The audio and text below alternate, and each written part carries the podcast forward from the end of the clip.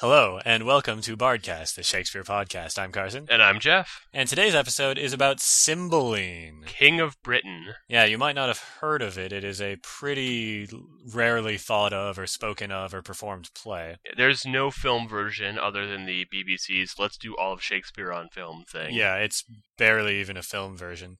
Mm. So we're doing this one because someone was kind enough to give us money and indirectly ask for it. Mhm. The, the problem with our fans is that they're too nice. Yeah. Most fans of stuff are actually pretty awful, but ours are so nice that even when they give us money, they're reluctant to actually ask for anything, even when we specifically asked for ideas for episodes. But yeah, if you uh, like tormenting us by forcing us to watch Cymbeline, feel free to uh, send us more money and make us watch the next worst Shakespeare play. We'll get to our reviews later. Okay. Anyway, thank you to all the people who have donated to the podcast. These people in particular were nice enough to give us a request. We've also received another request for someone to do Twelfth Night. So our next episode will be Twelfth Night. In between, Unless someone intervenes with more money. no, in between that, this one is locked. Okay. In between then and now, someone can give another suggestion. Once we've Mhm. actually declared our next one, that one's locked. Unless, for s- say, a performance comes to town and we end up seeing that or something else. Right. Anyway, let's get to the episode proper. Right. So, Cymbeline is in the title, the tragedy of Cymbeline. Though it's really actually uh, more of a comedy. or whatever it is. This is one of those plays where it's o- it's obviously not really a tragedy. Anyone looking at it in any sort of definition wouldn't say that it was a tragedy because nothing really tragic happens in it. the bad guys die, the good guys all get reunited and fall in love. Yeah, everything in the end works out. So what people call it is a romance. People think that it was written at the same time as the other Mhm. plays that are called romances. They're late, very late Shakespeare plays. Yeah, or so we think. I mean, it fits Mhm. into the style and it kind of fits into a theoretical evolution of Shakespeare's style, but there's no actual evidence that he wrote this at any given time. There's not even any theoretical connection between this and the events in the play and any theoretical thing that would have been happening in Shakespeare's life or in popular history at the time. So Mhm. its timing of late in Shakespeare's career is extremely dicey.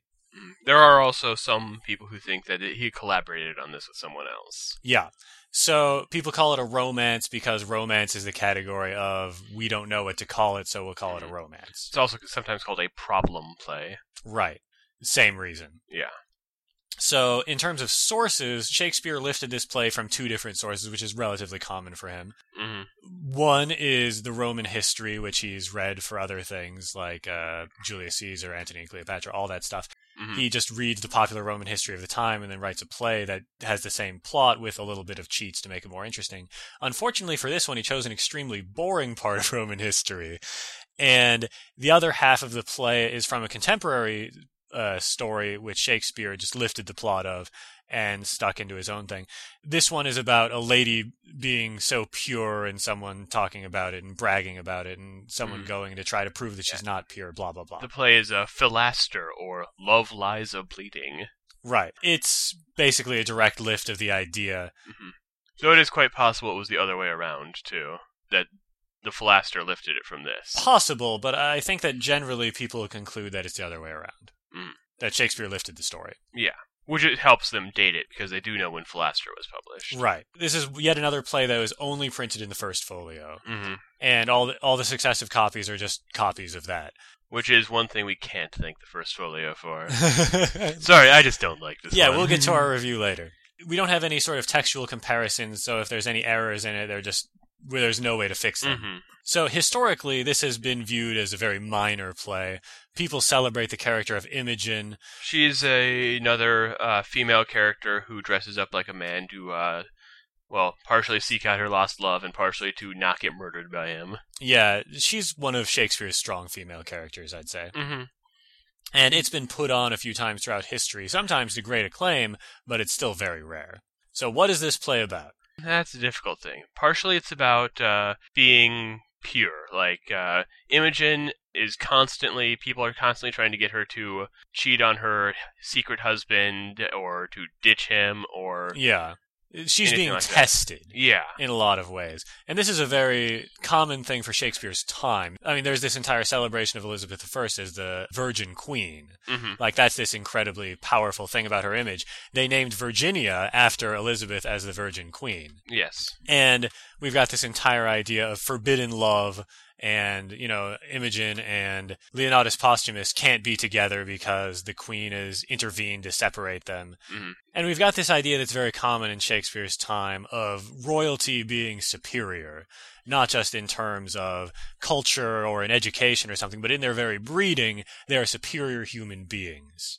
We see that everyone likes Imogen, even when she's unconscious, they Mhm. find her to be a superior person. And everyone loves the two princes in the story, and they are just superior in essentially every way. They are pretty great. They are, they are two of the better characters. Yes. Like if the play were just the two princes and Imogen came in halfway through, that would be a much better play. okay, so this is two stories, like we said earlier. It's lifted from two two stories from history. hmm So the first one is Imogen's story. She definitely is the most important Yeah. character in the play.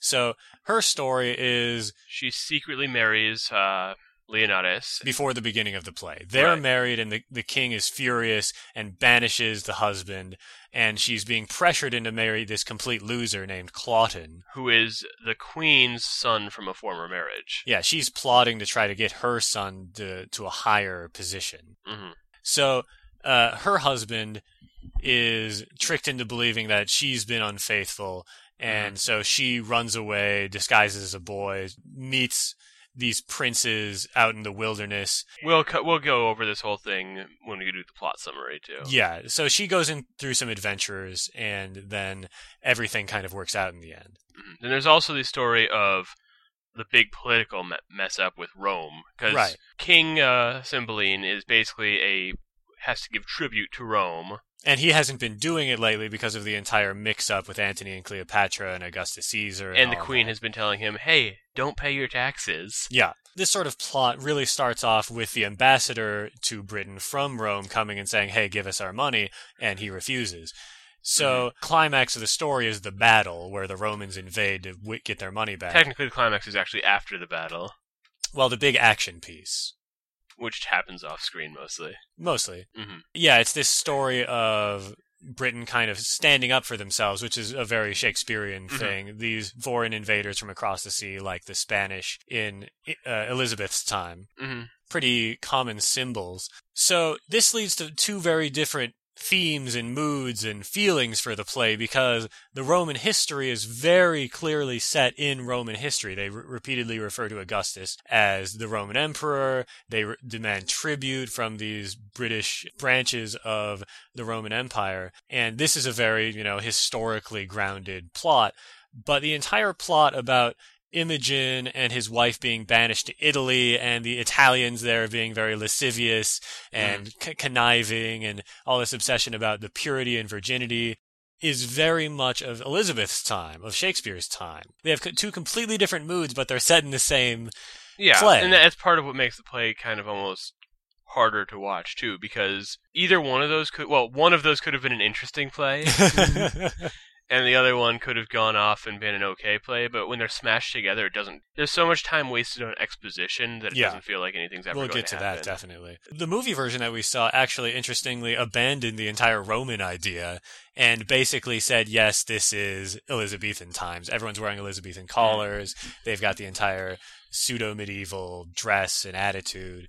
They just keep complaining about Romans. Yeah. Yeah, they talk about Romans and Augustus Caesar, but they don't do anything. So yeah, the setting is Theoretically, ancient Rome. yeah, and Britain, Yeah. and because it, it mostly takes place in the castle of Cymbeline, Yeah, King wherever that Cymbeline. is.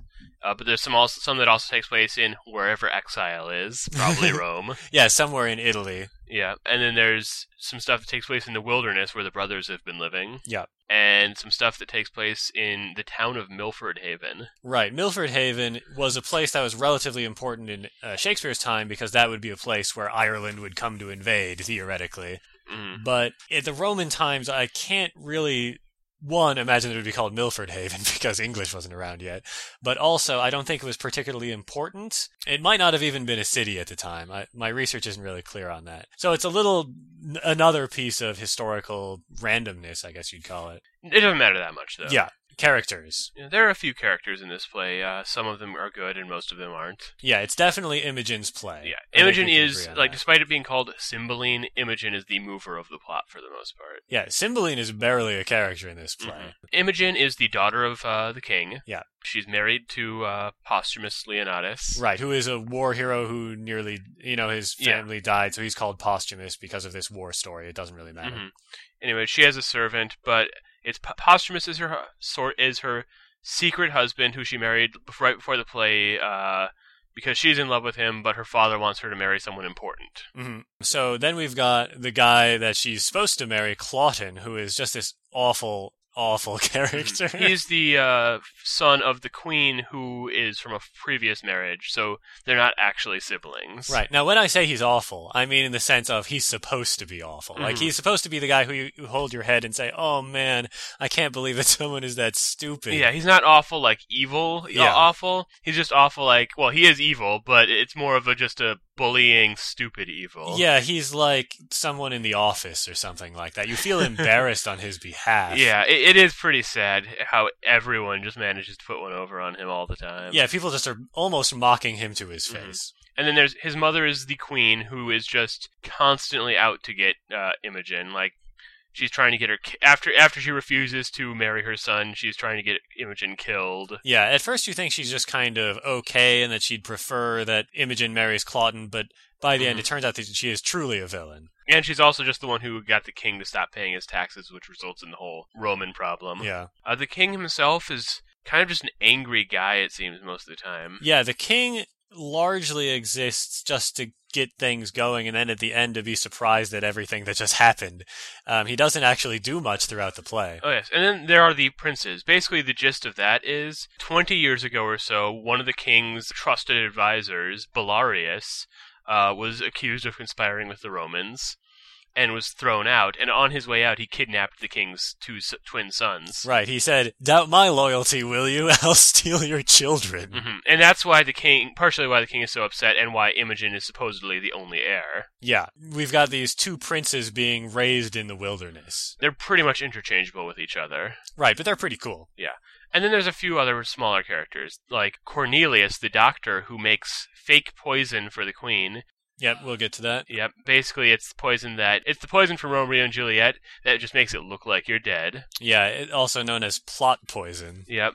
There is Iacomo, who is this slimy Italian guy that uh, Posthumus meets, uh, who basically gets into a bet with him that he can seduce Imogen. Yep. Uh, and then there's Pisanio, who is Posthumus's servant, who is like the character who basically ends up saving everyone's life by just refusing to listen to anyone's stupid ideas. Yeah, he's the loyal servant. He Yeah. helps out both both Posthumus and Imogen. Basically, everyone he meets just tells him, "I want next time you see this person, kill them." And he's just like, "Okay, boss." And then he goes and warns the person that they're about to die. yeah, he's not horrible. Is his Yeah. main virtue, I guess. Mm. And then there's the uh, main Roman guy, Lucius. Yeah, he just basically comes in and says, "We would prefer if you paid your taxes." hmm And then Cymbeline is like, "We will never pay our taxes." Okay, so So the plot. The plot. All right. Act one.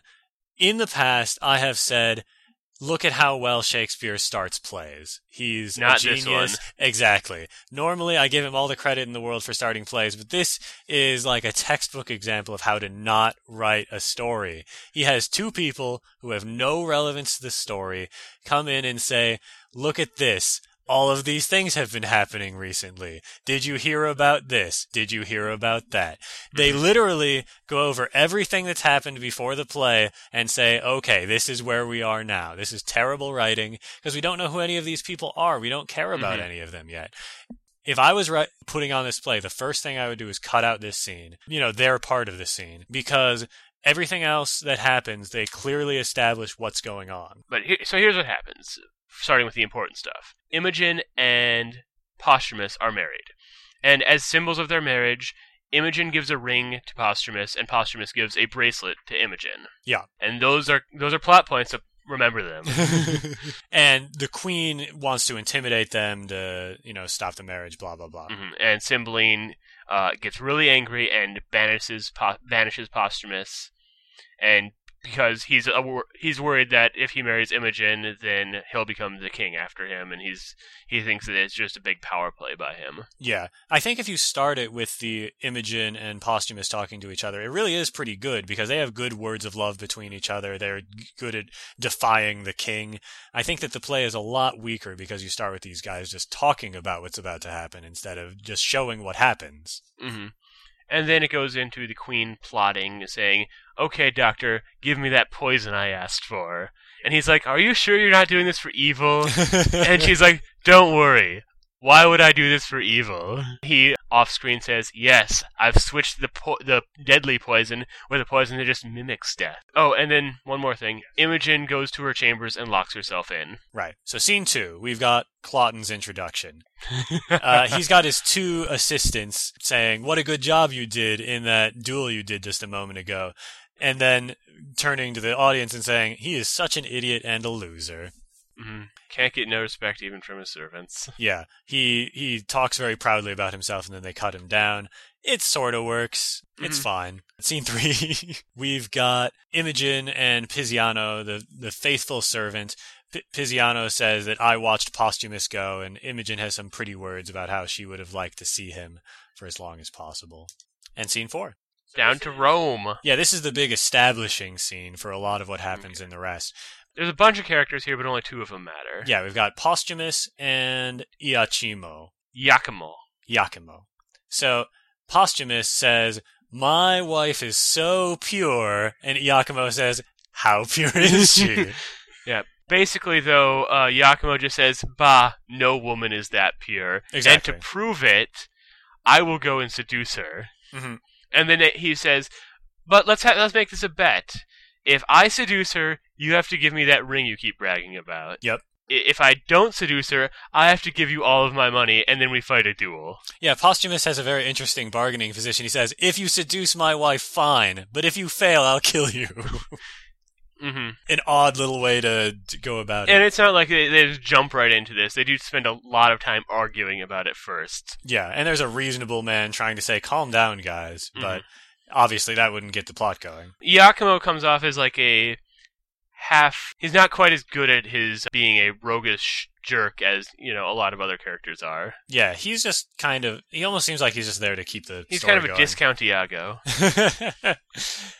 yeah, that brings us to scene five. This is just Pisiano, the servant, getting the fake poison from the queen, and the queen says to him, "This is good stuff. So if you're ever sick or anything, take this." Yeah. Well, I think wa- wasn't she telling him to like bring it to his master or something? Yeah, bring this to Imogen. Like this is good stuff, but it's Mhm. actually bad stuff. Right. Then we go to uh, scene six where uh, Pisanio comes and tells Imogen, "Hey, this guy came from Rome. Who he knows your husband, and it's Yakimo come to try and seduce her." Yeah.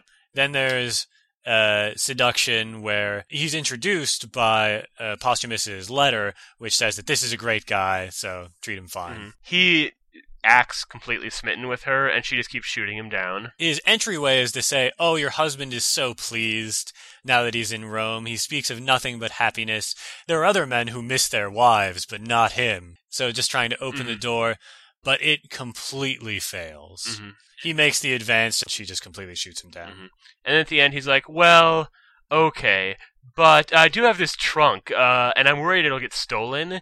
Could you keep it in your room or something?" Well, first he says, "Sorry, I was just kidding. I Oh, didn't yeah. actually mean to try to seduce you. It was just something. I'm just too seductive. it was it was just a test Mhm, uh, of whether you're easily seduced." mhm. Yeah, so he's got this trunk, like you mentioned, that he would like delivered to the emperor, and so she offers to go along with that.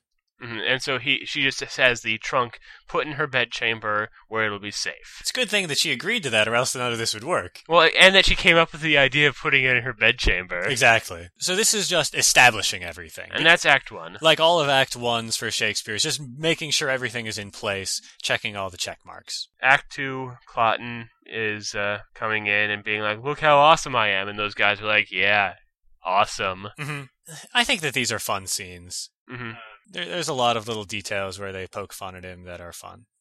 hmm And then they comment like they can't believe the queen, who's extremely intelligent, had such a stupid son.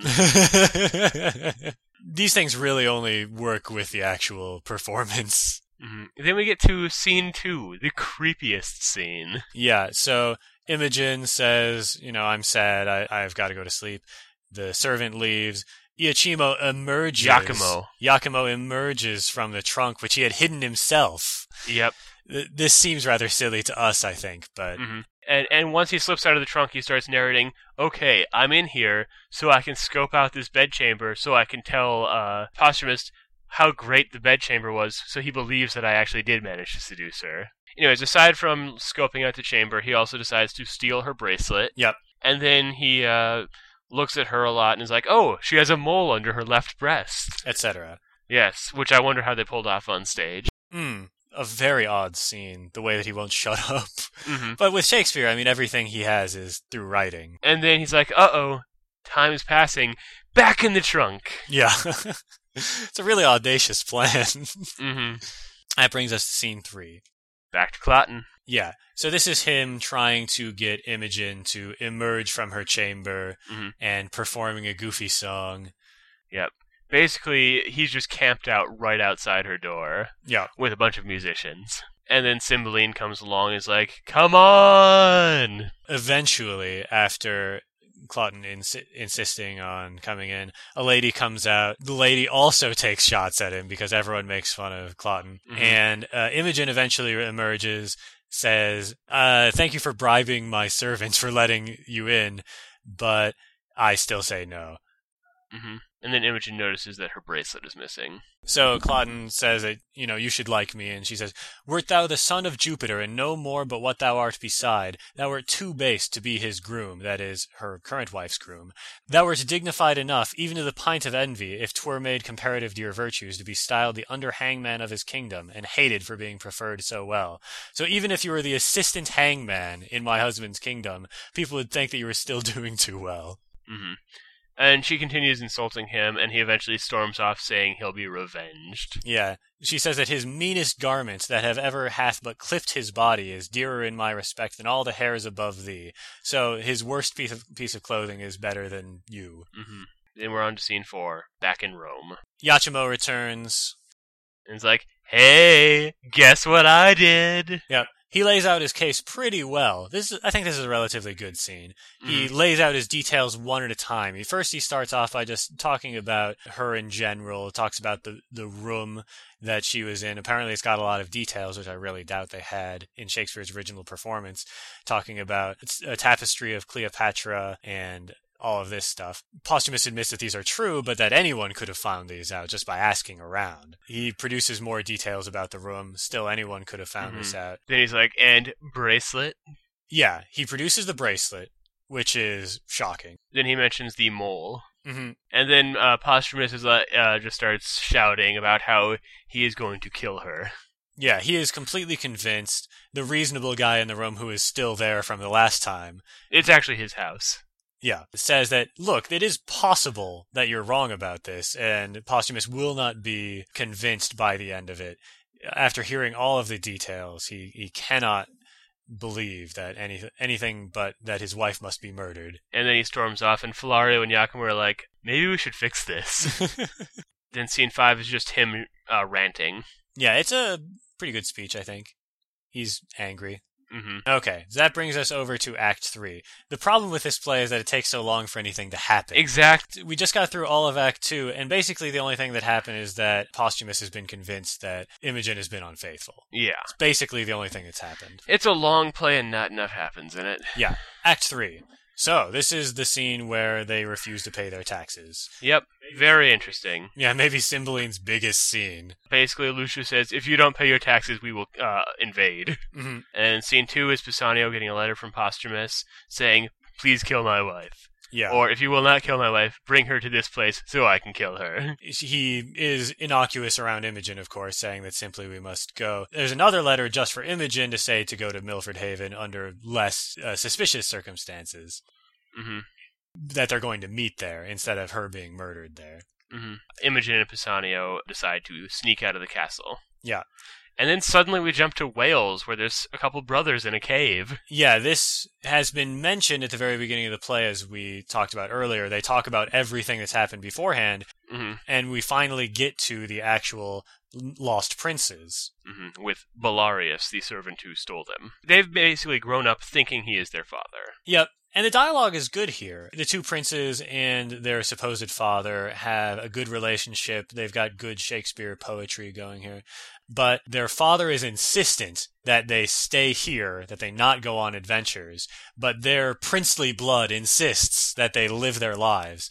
He says, Haven't you heard my stories about how bad the court is, how it's a nest of vipers? And uh, one of the princes says, what should we speak of when we are as old as you? When we shall hear the rain and wind beat dark December, how in this our pinching cave, because they live in a cave, shall we discourse the freezing hours away? We have seen nothing. We are beastly, subtle as the fox for prey, like warlike as the wolf for what we eat. Our valor is to chase what flies. Our cage we make acquire, as doth the prisoned bird, and sing our bondage freely.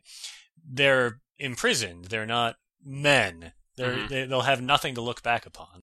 And then after they go out, he like has a little speech about how uh, he can't believe how their princely blood is shining through, even though they were raised in a cave. Yeah, how hard it is to hide the sparks of nature. These boys know little they are sons to the king. And I actually like this scene. It's Yeah, it's really quite- good writing. hmm And then he goes on to explain exactly what happened, just in case you weren't sure. And just in case you missed the first time, Mhm. this was explained.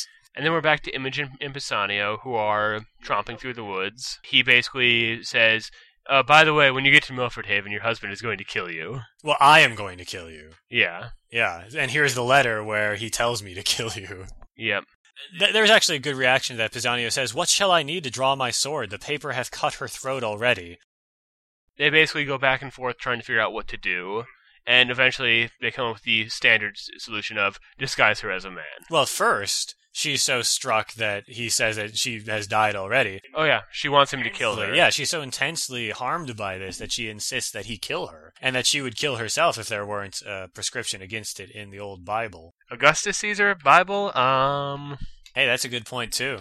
Yeah, the Romans were all about killing themselves. Yeah. They, they did that all the time. Anyway, this is yet another example of our Elizabethan and Roman cultures getting all mixed up. hmm So Imogen will flee as a man, and Imogen is given the poison cure.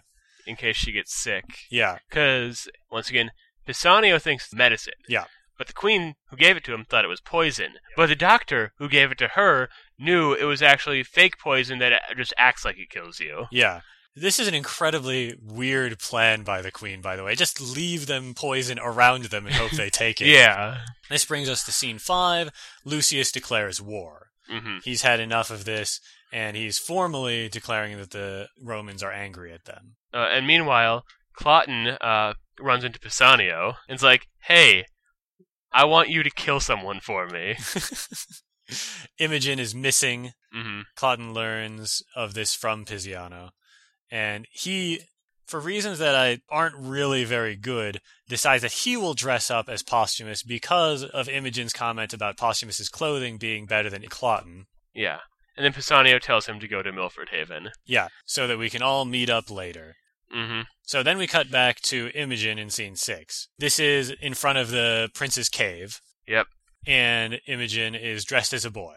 So she's desperate. She doesn't have any food or anything. So she decides she'll sneak into this cave to see if there's any food there. hmm And of course, the princes return right as this happens. And when Imogen comes out, she says, "Oh, I'm sorry. I've taken. I've, I've been taking your food. I'm willing to pay you. I was going to pay you."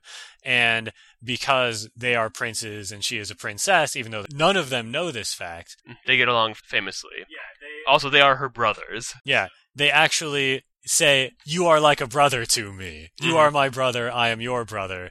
They Mhm. fall in such affection. So it's just this kind of Shakespearean idea that the royalty are so naturally pure and good that it still is true even when they have no idea and when they've been raised in a cave. Yeah, and then there's scene seven back in Rome. A couple senators like, "Welp, war," Yeah, we sure are Roman.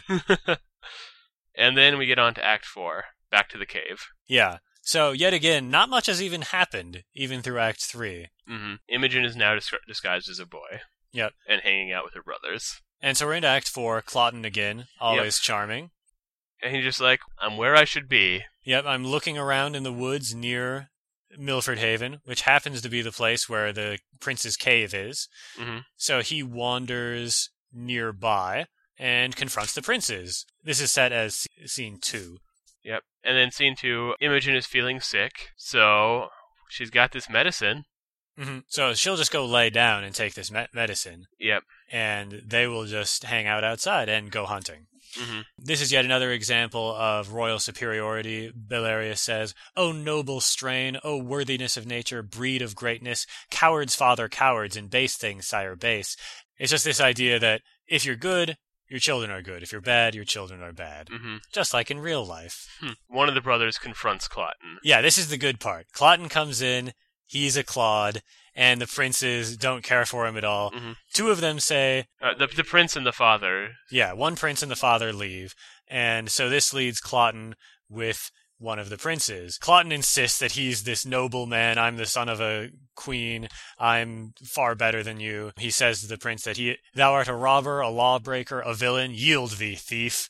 And the prince is not impressed. To who? To thee? What art thou? Have not I an arm as big as thine, a heart as big? Thy words, I grant, are bigger, for I wear not my dagger in my mouth. Say what thou art. Why should I yield to thee? Thou shalt know I am son to the queen. I am sorry for it, not seeming so worthy as thy birth. So he just just takes shots at him throughout. Yeah. People instinctively make fun of Cloten. It seems. Yeah. And then Cloten just attacks him and they exit fighting. So then the other two return and they say, "Oh, where'd they go?" And then the prince returns Holding Cloten's head. in his hand, which is awesome. hmm Talk about comeuppance. Yeah. Yeah, I really like these princes actually. And one of them says, Well, I cut off his head. He didn't get any dumber. Not Hercules could have knocked out his brains, for he had none. hmm And then Belarius, the uh, their fake father, starts freaking out because he just killed the son of the queen. Yeah, thinks that things will go badly for them. The princes aren't too concerned. They're just basically high fiving. yeah, the other prince is mostly concerned that he didn't get to be involved in murdering the son of the queen. Belarius yet again says about the royal nature shining, "Tis wonder that an invisible instinct should frame them to royalty unlearned, honor untaught, civility not seen from other, valor that wildly grows in them, but yields a crop as, it, as if it had been sown." They say that they've thrown Cloten's head in the river, an embassy to his mother, his body's hostage for his return. So they're going to go send his head as a prisoner, and they can get the body if they g- get payment. hmm And then suddenly one of the brothers comes back and having found Imogen, supposedly dead, and also still supposedly male. Yeah, they are not pleased by this at all. They're like, no! They decide to have a double funeral because even though Cloten is a clod, they will still give him the burial worthy of someone of noble birth. hmm They have a goofy little song that, I don't know, maybe it would work if you did it properly. Maybe. but it's about how now that you're dead, you don't have all of the various problems that come with being alive. You know, fear not slander, thou hast finished joy and moan, no witchcraft charm thee, ghost unlaid Mhm. forbear thee. So it's just nothing bad will happen to you anymore because that thy worldly task has done. And then they all leave her alone, next to Cloten's body. Right. There's actually a funny little continuity error. Cloten has been decapitated, of course, Mhm. and the the father says that they should put flowers upon their faces. Ah. There's only one face left in that particular group. yes. And then, uh, as soon as everyone leaves, Imogen wakes up. Immediately. Uh, there's a nice little detail in this that when she's waking up, she says things that don't mean anything in context. So presumably she was dreaming, and now she's finishing the sentence. hmm I, I really like that. It seems like something they'd put in a modern story. hmm And then she was wondering, who's this lying down next to me? It's someone in posthumous's clothing. And therefore, she assumes that Posthumus is dead, lying next to her. Yeah, there's actually an interesting point where she says that he has the same body. Uh, he has the foot mercurial, his martial thigh, the bronze of Hercules. So apparently, without his face, he actually is a decent guy. Or she's just saying that because she thinks he's posthumous, and so she decided to praise him as much as possible. It's true. So she assumes that the poison that she was given was a trick by Pisiano. She smears Cloten's blood all over his face to give color to her face. Yeah. And then, while weeping over the body, Romans come in. Yep. And this is a really strong strong example of the inherent nobility of royalty. They fall for her. they think this boy who is smeared with blood, lying on top of a corpse asleep, is natural officer material. hmm Okay, youth, you're going to work for us now. yeah, your name is Fidele. That's all I need to hear. You can work for me as my personal attendant. hmm And then back to Cymbeline in scene three Yeah, we find out that the queen is sick and dying, because she's a bad person Yep. mostly. and that the Romans are here, that the war is properly begun. So this brings us back to Wales with the princes, who, of course, would like to join the war because of their noble blood. Their father is initially reluctant, just thinks that they should go hide in the mountains, but they will not be refused to do their duty in the war. And he has a good line. The time seems long, their blood thinks scorn, till it fly out and show them princes born. He, he, in the end, decides that it's best that they would all go and. Start murdering Romans. yeah, and then we're on to Act Five, and Posthumus finally comes back. Yep. So he's back into Britain, but he's joined the Roman army as his way to trick his way back to Britain. So he's come here to- as a Roman soldier, but he cleverly decides that he will join the British army by changing his clothing. Hopefully, he got away from the Roman camp before he actually did Hmm. Yeah. that. And he's also really upset that he killed uh, Imogen now. Yeah. Which it seems reasonable that Mhm. he might, in a, the passion of the moment, decide to do that. Yeah. and Passion of the moment decide to write a letter instructing his servant to murder her. Yeah, I mean that's that's still passion moments, I think. And then then we get to the big battle scene. Right. This is actually one of Shakespeare's longer stage instructions with no dialogue.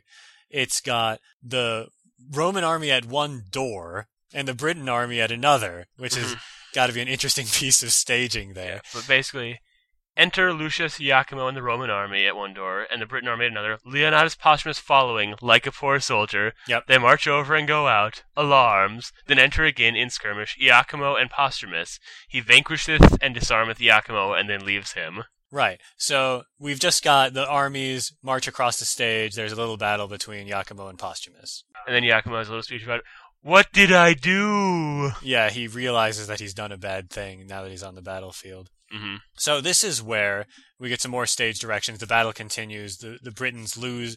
They are pushed back. Cymbeline is taken by the Romans. Mhm. Then enter the princes and their supposed father, who To the save rescue. the day. Yeah, they rescue the king and defeat basically all of the Romans. The Romans realize that they are defeated. I really wonder how they did this battle, supposedly between great armies with at most thirty people, Mhm. with the armies being pushed back and forth. It's always difficult uh, Yeah. to do that on stage. Yeah, especially with the way that the Shakespearean stage we think was built, where they're coming out of doors. That would just be. So this leads us to scene. They talk about what just happened in the battle. Unlike the other scenes where they just talk about what happened, I think this is appropriate because it kind of places the true heroism of the princes. Like this one actually says something about what happened, how the two princes were these great warriors. They by themselves saved the war. Yeah. And then Posthumus is walking around ranting to himself and runs into a couple of British soldiers and say who say, "Hey, who are you?" And he says, "I'm a Roman." Well, he says, "Please kill me." Yeah. like he wants to die at this point because he's so sick of it, what he's done. And they decide to capture him and take him before the king instead. Okay, so then we go to the prison where uh, Posthumus is imprisoned, And he continues to rant to himself. and this is a goofy scene if ever there was one. hmm So he talks about how bad it is to be in prison and how he'd rather be dead, blah, blah, blah. He falls asleep, and ghosts come to his body and sing a very long poem song thing. hmm where they, among other things, ask Jupiter for help. Jupiter does show up. Jupiter being the Roman uh, chief god. yeah. We also think of him as Zeus Yes. in the Greek system. yes. So he says, I've had enough of you stupid ghosts, but I will help you out, actually. And they leave a sheet of paper for him, which has a prophecy on it. And he reads it, and it says that Whenas a lion's whelp shall, to himself unknown, without seeking find, and he be embraced by a piece of tender air, and when from a stately cedar shall be lopped branches which, being dead many years, shall after revive, be jointed to the old stock, and freshly grow, then shall Posthumus end his miseries, Britain be fortunate, and flourish in peace and plenty.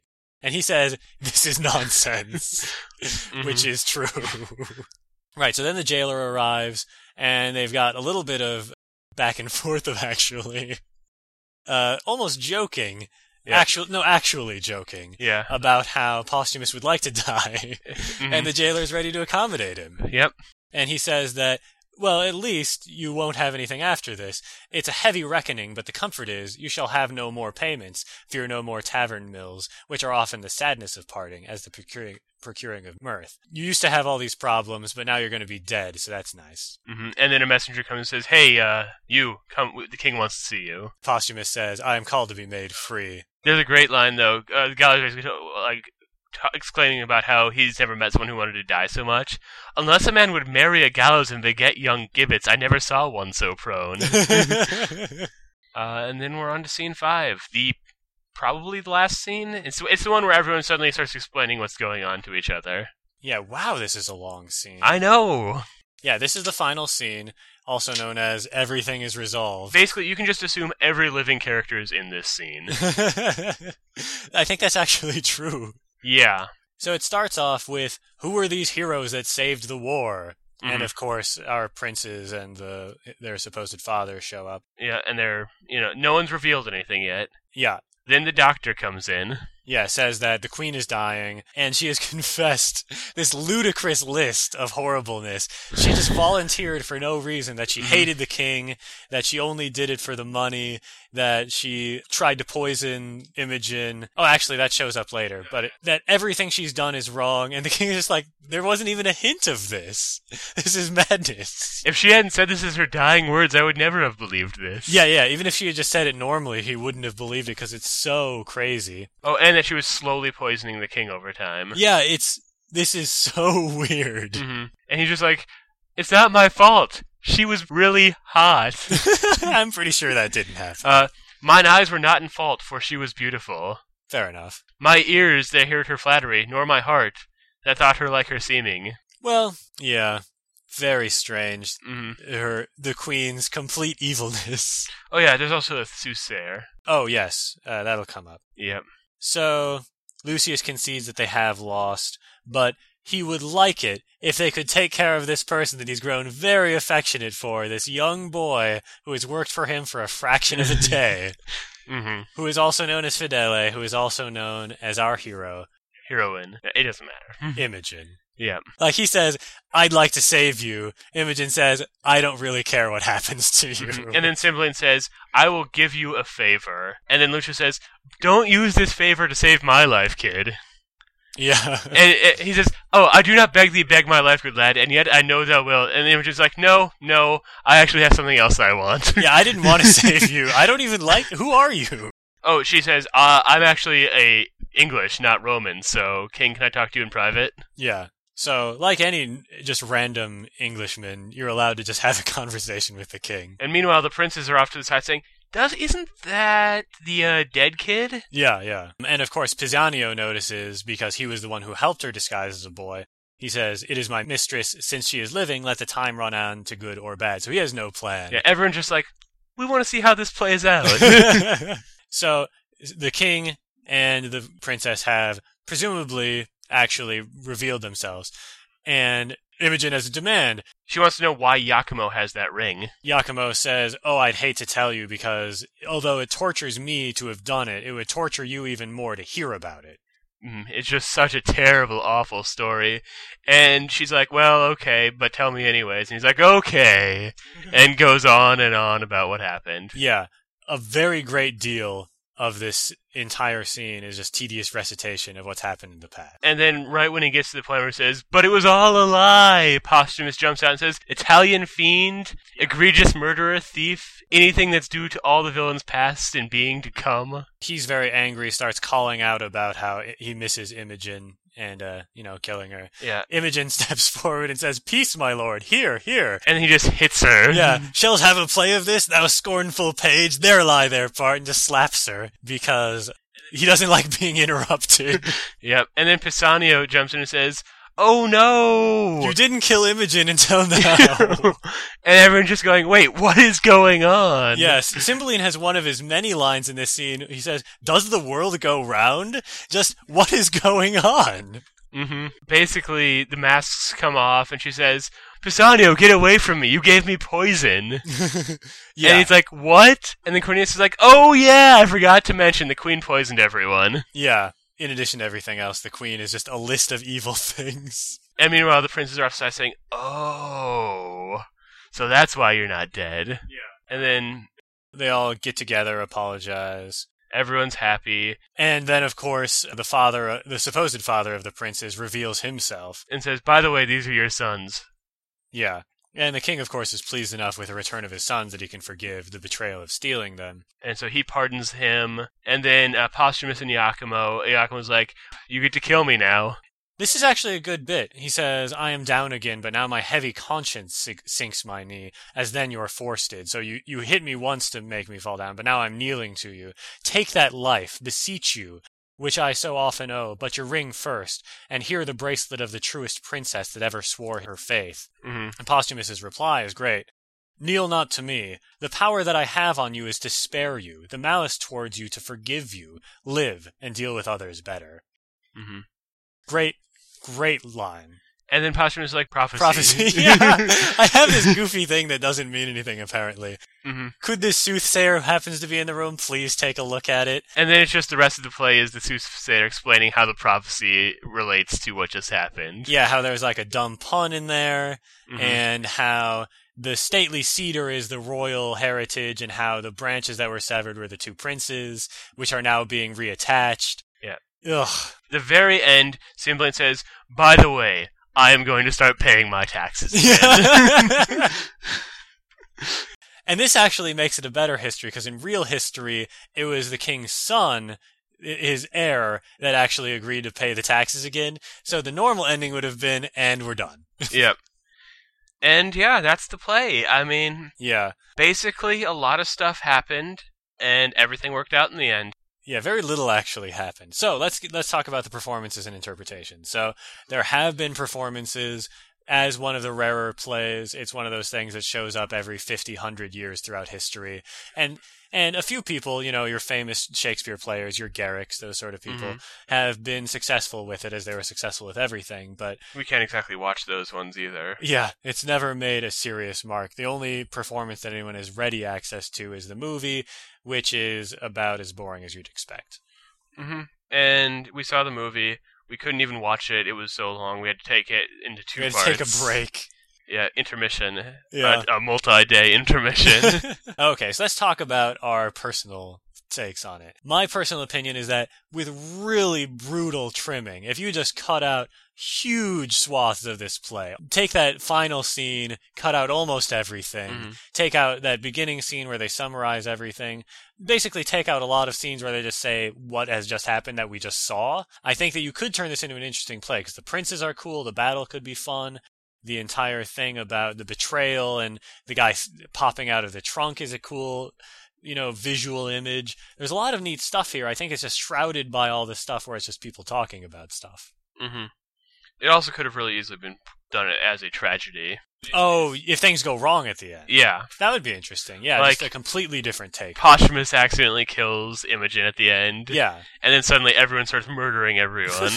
that is a good shakespeare tragedy yep. yeah that would actually be a really interesting thing to do i mean i, I I obviously don't have the writing chops to do that but Yeah. that'd be really neat because there's a lot of betrayal all tied up in that last scene hmm but instead of doing anything, it all just fizzles.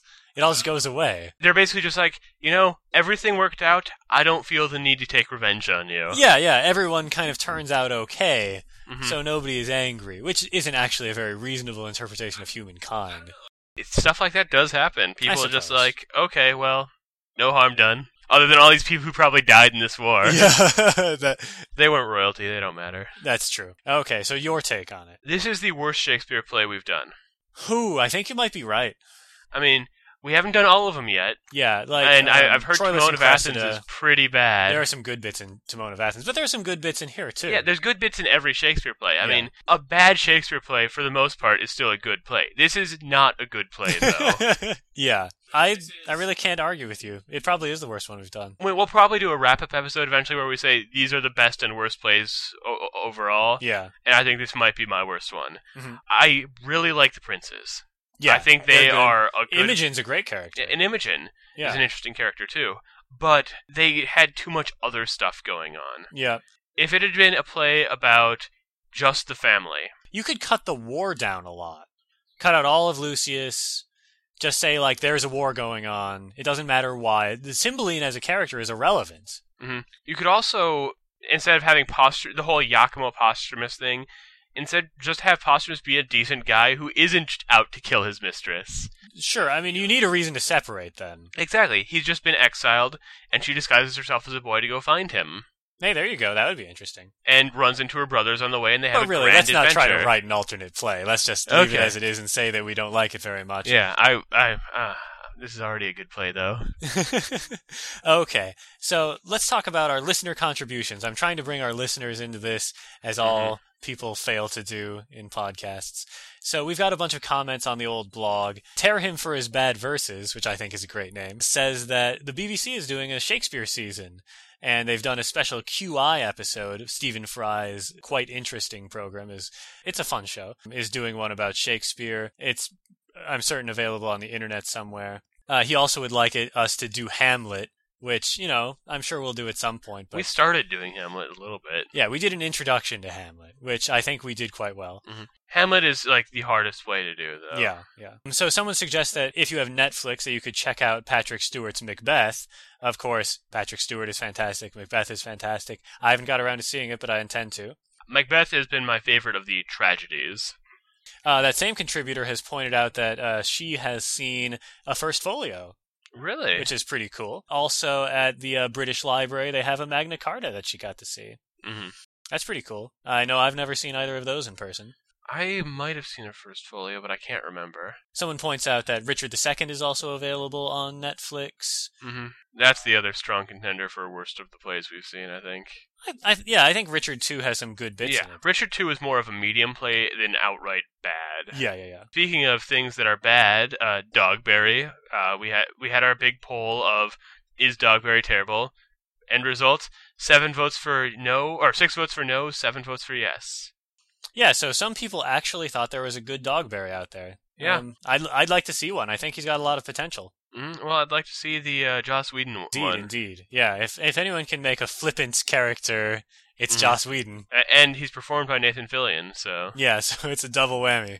Anyway, that's just about it. Like I said earlier, uh, Twelfth Night is going to be our next play. I will tell you this: Twelfth Night, my favorite Shakespeare play. There you go. So that'll be exciting to look forward to. If you Mhm. want to help us out, you can go to iTunes and give us a good rating or give us a comment on the review thing that that helps you know make the podcast available to other potential listeners and you can leave us comments at podcast.blogspot.com and money. I mean, what? Not no chilling, no shilling. we've done enough of that i'm sure Oh, not by a long shot. so thanks a lot for listening and we'll see you next time